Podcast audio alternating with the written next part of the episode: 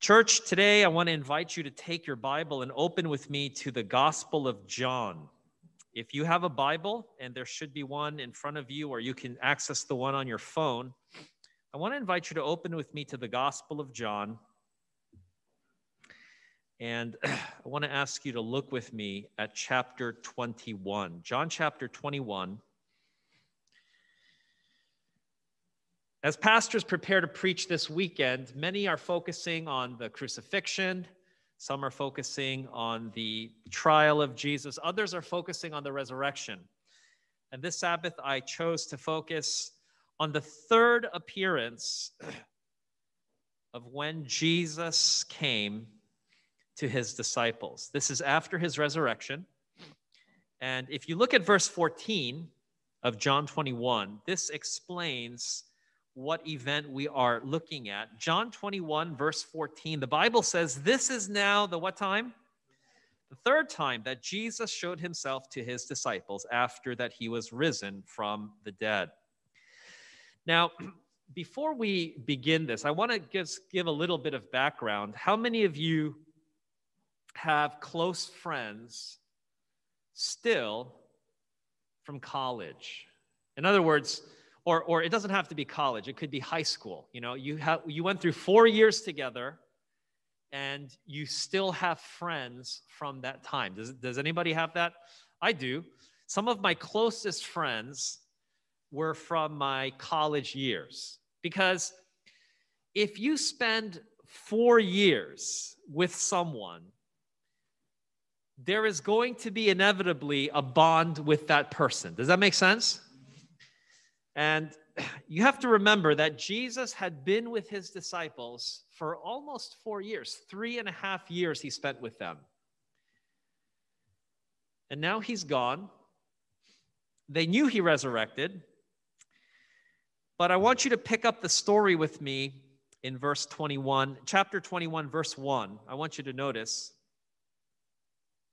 After these things, Jesus showed himself again to the disciples at the Sea of Tiberias. Now, I don't want anybody to be confused. The Sea of Tiberias is simply another name for the Sea of Galilee.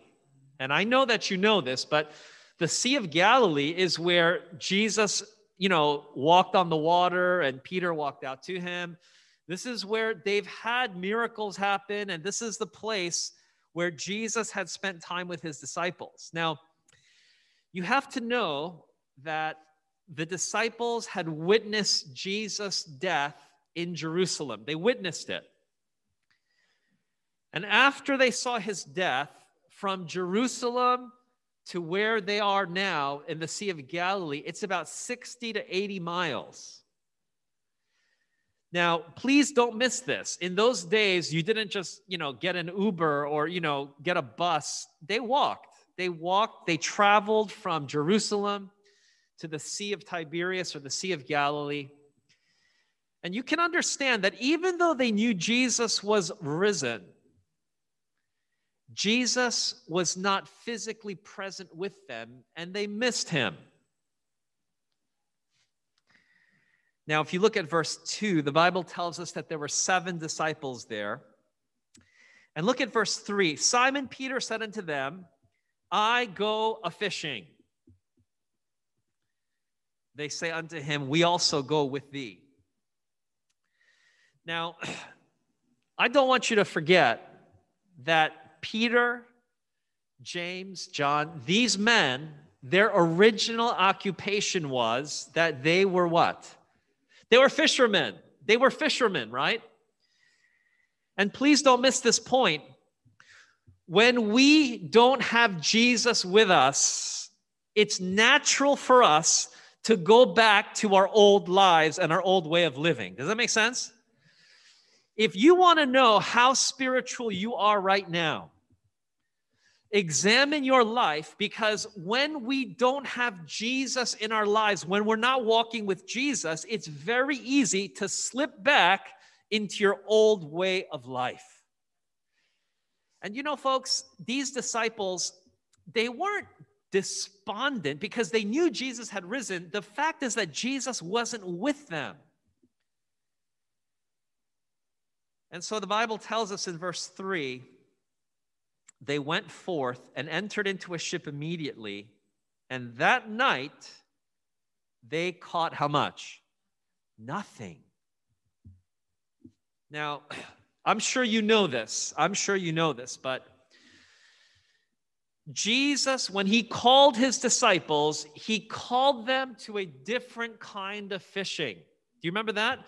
Because he said to them, Follow me, and I will make you what? Fishers of men. So, in other words, in the analogy of the work of God's church, Jesus compared the work of sharing the gospel to fishing for men. I want you to know that we as a church, we are getting ready to fish for men. I don't know if you knew that, but as of this past Thursday, 30,000 flyers arrived at a post office in this area. In the next days and weeks, they will be passed out to certain households and you might say that we are casting the net. Does that make sense? We're casting the gospel net. And please, this is a very important principle because without Jesus, you cannot catch any fish. Isn't that true? And I, and I don't mean just as a church, I'm talking individually. We can invite, we can give the flyer, we can tell people about it, we can even post it on Facebook. But if we don't have the living presence of Jesus in our lives, we will not catch any fish.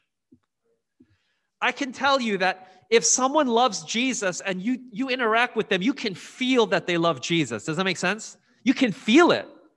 And I want you to know that people can tell. Yes, you might you might do your part and I don't want to discourage that. We should all do our part to invite people. But make no mistake, if we don't have Jesus' presence with us, we cannot catch fish. We just can't. The Bible says, look with me at verse 4. But when, the, when the morning was come, Jesus stood on the shore, but the disciples knew not that it was Jesus. Now, I'm going to give you two two facts. Number one, the disciples were sad because someone who had lived and been with them for three and a half years was gone. They were happy that he was resurrected, but he wasn't physically with them. And if you go fishing all night and you don't catch a single fish, let me tell you, that's discouraging, okay? If even if Jesus was still with them, but obviously this is not how the story plays out, but they did not catch a single fish all night. That's discouraging. And let me tell you, friends, when we're discouraged, it's very easy not to recognize that Jesus is still watching over us. Did you know that Jesus was on the shore, but they didn't know it? He was watching them, but they didn't know. Everybody, it doesn't matter if you are a pastor or if you are an elder, it doesn't matter if you are, have been a Christian all your life. When we get discouraged, it's very easy to forget that Jesus is still watching us to make sure that we're okay.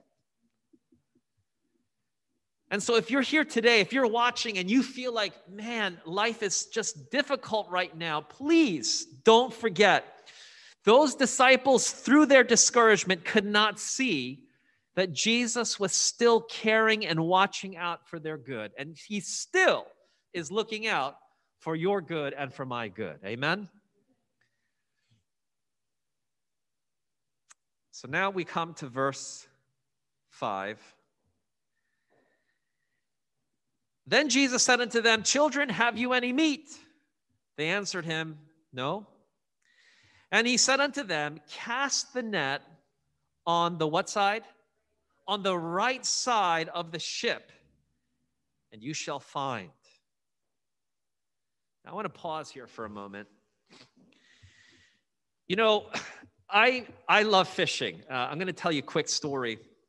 Um, when I grew up, I was fishing with these kinds of reels where you just push a button when you throw it, and then the line just goes out. That's pretty easy. Like you just you know you you go like this, and you press the button, and the string goes out, and you know everything goes out. When I got a little older, I graduated to the spin casting reels. Okay, some of you ladies are looking at me like I'm talking Chinese, but anyway. And then when, when I got a little bit older, I actually just a few years ago, like like seven years ago, I graduated to fly fishing. Okay, now let me tell you, fly fishing is really hard. Like you got to pull this stuff out, then you got to like whip it in this pattern. And I was whipping off flies at supersonic speeds because it's like you know a bullwhip. Like you end up whipping it, and you're not supposed to do that. And I was losing these five, six, seven dollar flies at an alarming rate. Well, I went fishing at Yellowstone in uh, Montana or Wyoming, whichever state it, it's in. But anyway, I was there and it was it was like the middle of summer it was june and i could see these brown trout they were like a foot a foot and a half big i could see them swimming all along the edge of this lake in yellowstone it's called joffe lake someday you might you know visit yellowstone and you can go there so I, you know, I, I threw out the fly and, you know, like trying to like make it dance on the water. And these fish didn't care at all. It was like they, it's like they knew that I was fake. You know, it's like they knew, like, okay, guys, like, don't go for any of this bait because this guy is fishing. So I, I and you know what? I, as soon as that didn't work, then I switched to my old reels. I started spin casting. I was using like trout lures. I was doing everything. And like people would come by, and this is the question that all fishermen hate Did you catch anything? Look, let me tell you why. Let me tell you why. See, if a fisherman catches something, he doesn't want anybody to come to his spot because that's a good spot. That's a hot spot, you know? So if you if so he doesn't want to tell you that this is a good spot. But if you didn't catch anything, that's also kind of embarrassing too, you know? So when Jesus said to them, "Hey, did you guys By the way, did Jesus know the answer to that question? Don't forget this. Jesus never asked a question in the Bible that he doesn't know the answer to. Does that make sense? Jesus knew that they didn't catch anything. He knew that. So, why did he ask? Because Jesus wanted them to re- remind them that in their own strength, in their own effort, their own toiling all night, without him, it would be of no avail.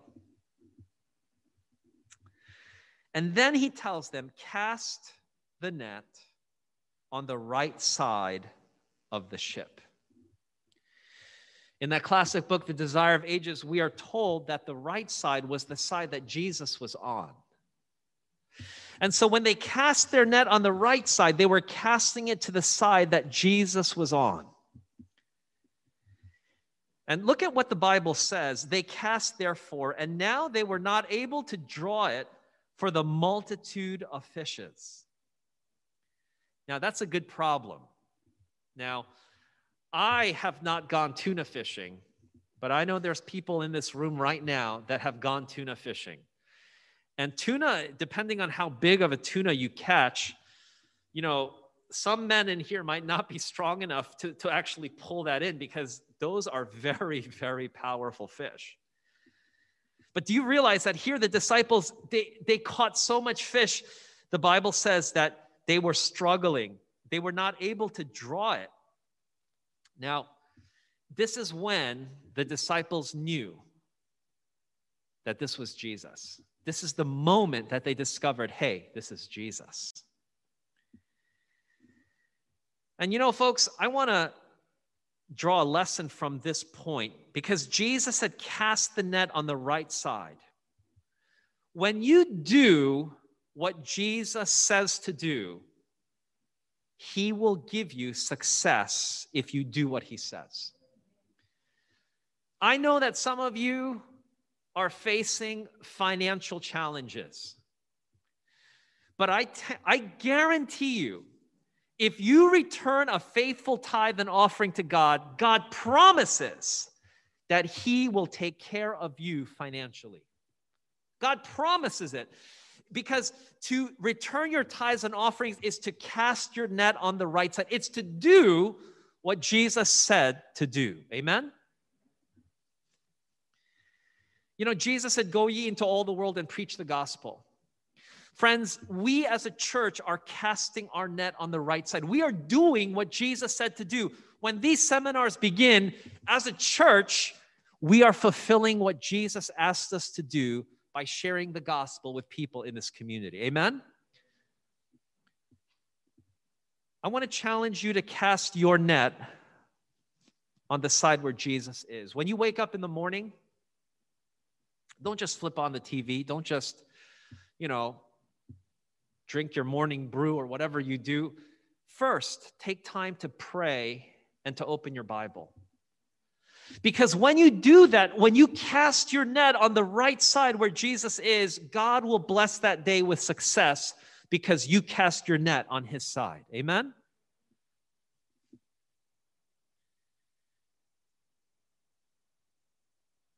I want to just finish with one more passage here. John 21, look with me at verse 9. As soon as they were come to land, they saw a fire of coals there, and fish laid thereon, and bread. If you've worked all night, and I used to have a father, well, I still have him. I should, that sounded, but my my father used to work the night shift at General Motors. So he worked in Linden, New Jersey, and he worked the night shift. And it's weird when you work the night shift, you know, you're sleeping when everyone else is working or is up. And then when everyone is sleeping, you're working. And it's hard. They say that people that work the night shift, even though it's the same amount of hours, you age faster because your body is like it's flipped. You know, you're you're you're not supposed, you know, your body's not supposed to be awake when everyone is sleeping. And you can imagine how exhausted they were tired, just, you know, unhappy because of this lack of, of catching anything. Now the Bible tells us that when they come, there they find Jesus. He has the food, he has bread, and he's ready to provide for them. You know, when I read this, I thought to myself, this, this is how God is. This is how God is. When we step out in faith and we do what he asks, when we are willing to cast our net on the right, by the way, if you didn't catch anything all night and then some stranger on the shore says, Hey, try this spot, does it make sense that it takes some faith to say, Hey, okay, I'll try? Because they could have said, You know what? We are professional fishermen. This is what we do. We are the experts at this. But no, they said, okay, we'll try it. And then Jesus brings them to the shore. Or I should say, Jesus provides for them this feast waiting for them to eat. You know, Jesus, if we cast our net on the side that Jesus is on, Jesus is going to take care of us. And I cannot tell you how reassuring that is just this week, just this week, um, my wife and I were talking. In my family, my wife handles all the money. And she said, Look, we owe this bill, this bill, this bill, this bill, this bill, this bill. This is like a total of, you know, big money. And she said, What are we going to do? And I didn't know what to say because, I mean, that's a lot of money. But one thing I knew is that my wife makes sure whenever we get paid, she always takes out tithes and she always takes out the offering. The very next day, Uncle Sam sent me a stimulus check. but I like to think that God knew what we needed before we even thought we needed it, you know? So I want to challenge you today cast your net on the side that Jesus is on, because if you do, Jesus is going to take care of you. Folks, we're getting ready to start a series. If you can pray for it, that would be great. If you can come, that would be even better. And if you can pray for those flyers and for the people that are going to respond, that would be the best. I want to challenge you as we begin this outreach for the community to please join together to support what God wants to do in this community. I'm going to invite you to bow your heads with me as we close with a word of prayer. Heavenly Father,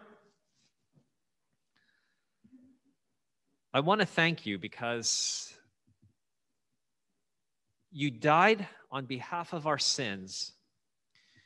You rested in the tomb on the Sabbath. You rose again to intercede for us. And you showed your disciples once more that as long as they cast their net on your side, they would be wildly successful and you would provide for them. Lord, today, help us to be willing to cast our net on your side, to just be willing to do whatever you say you want us to do. Lord, thank you for the Sabbath, for this beautiful weather. Thank you for all of your saints watching online or here today in your sanctuary. And for those that couldn't be here, may your blessing be upon them. For we ask these things in Jesus' name we pray. Amen.